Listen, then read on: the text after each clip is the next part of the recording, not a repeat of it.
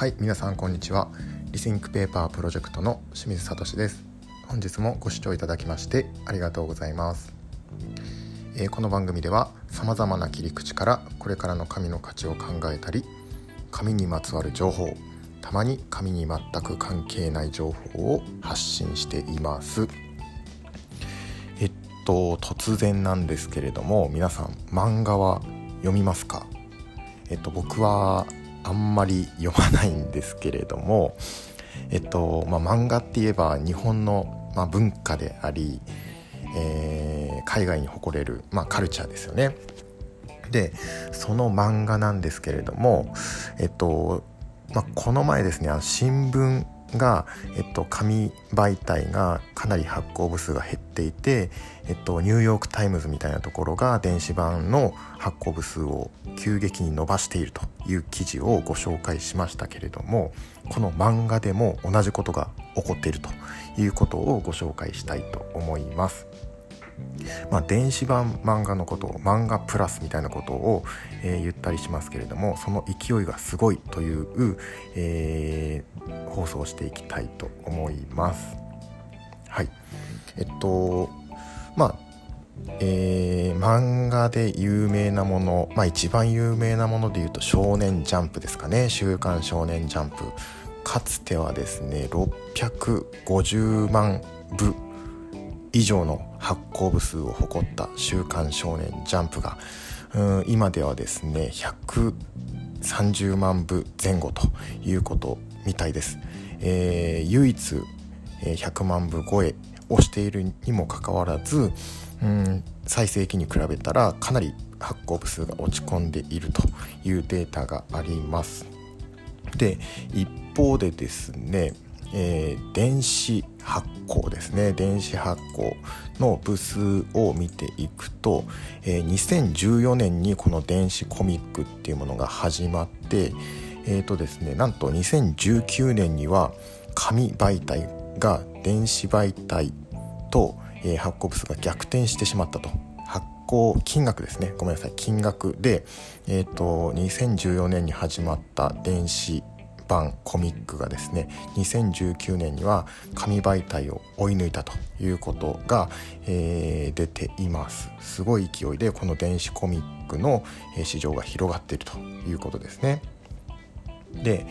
えっと、週刊少年ジャンプですね。発行部数が減っているといった週刊少年ジャンプなんですけれどもこれは紙媒体のみの数字であって電子版はすごい勢いで部数を増やしているんですね。えー、っとジャンププラスって皆さんご存知ですかね、えー、週刊少年ジャンプみたいなものが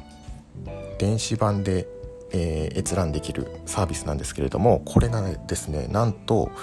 もうすぐでアプリのダウンロード数が2000万をに届きそうなぐらい、えー、なんと広まっているということなんですね。で、えー、まあアプリのダウンロード数は2000万近くまでいってるんですけれどもあのまあユーザー数ですよね。ユーザー数がどれぐらいいるかっていうと月間のユーザー数が、えー、900万人。週間の、えー、ユーザー数が500万人、えー、1日あたりの、えー、ユーザー数が200万人ということでまああのとてつもない、えー、ユーザー数がいるそんな、えー、メディアに躍進しているとこのジャンププラスですね。ということで紙媒体から、えー、電子媒体に大きく変革を、えー、遂げているのがこのジャンプということですね。で、あの、この紙媒体から電子媒体に変わったことでいろんなことが変わってきているっていうことですね。あの最近では書店とか取り次ぎみたいなところが、うん、出版不況で、えー、非常に経営不振に、えー、なっているということをよく耳にしますけれども出版社っていうのは実は売り上げを伸ばしているんですね。っていうのがこのやっぱ電子、えー、書籍みたいなものの躍進ですね。今までっていうのは出版社が取り次ぎみたいなところに、えー、出版物を下ろしてそれが書店に届いてでそれが読者に届くという流れだったんですけれども今はこの電子版の普及によってまあ、出版社から直接、えー、電子書店まあ、アマゾンみたいなところに行ったりとか、えー、ジャンププラスみたいに直接読者に届くというシステムになっているということで、あの、まあ、取り次ぎとかあの町の本屋さんみたいなところがうんと使われなくなってきているんですねこれは皆さんもご存知だと思いますでこれによって何が起こっているかっていうと今までっていうのは漫画を作る時にその、まあ、当然読者のそのニーズに沿った漫画作りをしているんですけれども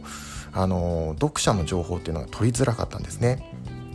まあ、直接その、えー、本を買う読者を目にできるのは書店の店員さんだけっていう状況だったんですけれども今では電子版ということでその読者の情報、まあえー、性別とか年齢とかその人の趣味趣向みたいなものがすぐに取れると。で、えっと、こういう人に対してはこういう漫画が受けるなみたいなことがすぐに情報として上がってくるんですね。なので、えっと、読者データをもとに読者のニーズに合わせた漫画を作ることが非常に簡単になってきたということで今はあの皆さんもご存知だとお気づきだと思うんですけれども漫画の種類がすごく多様化してるんですね。ということであの、まあ、こういう読者にはこういう漫画が受けるっていうデータがすごい揃ってきているのであの漫画の種類も多様化してますしあの売れる漫画っていうのがすごく、えー、作りやすくなってきている。その出版社からしても。データがすごく集まってきているということで、えー、っとこれはですね紙媒体では非常に難しかったことですよね。うん、どうしてもその読者のデータをえー、出版社が吸い上げるっていうことがあの非常に難しくなってきているということとあとはですね人気の漫画ができ出てきた時に重版をかけなくちゃいけないんですけれどもそれが紙媒体だとどうしてもタイムラグが出てきてしまうんですけれどもこの電子版っていうことになるとすぐにその発行することができますよねデータだけなので。ということであのー、まあその読者と出版社側のコミュニケーションが非常に円滑になってきているということで、えっと、双方にメリットがあるデジタル版が非常に今勢いを伸ばしている一方でその紙媒体っていうのはどんどんその市場が少なくなってきているということでうんこの勢いっていうのはどんどんどんどん加速していくんだろうなというふうに、えー、思います。まあ、新聞に限らずですねこの漫画業界でも、え、デジタル化の波が非常に、え、進んでいるということを、え、今日はご紹介しました。はいというわけで今日はですね漫画プラスの勢いがすごいという、えー、内容の放送をお送りしました。えー、今日の放送が良かったなと思った方は番組の高評価を押していただけるとありがたいです。はい、それでは今日はこの辺で失礼します。ありがとうございました。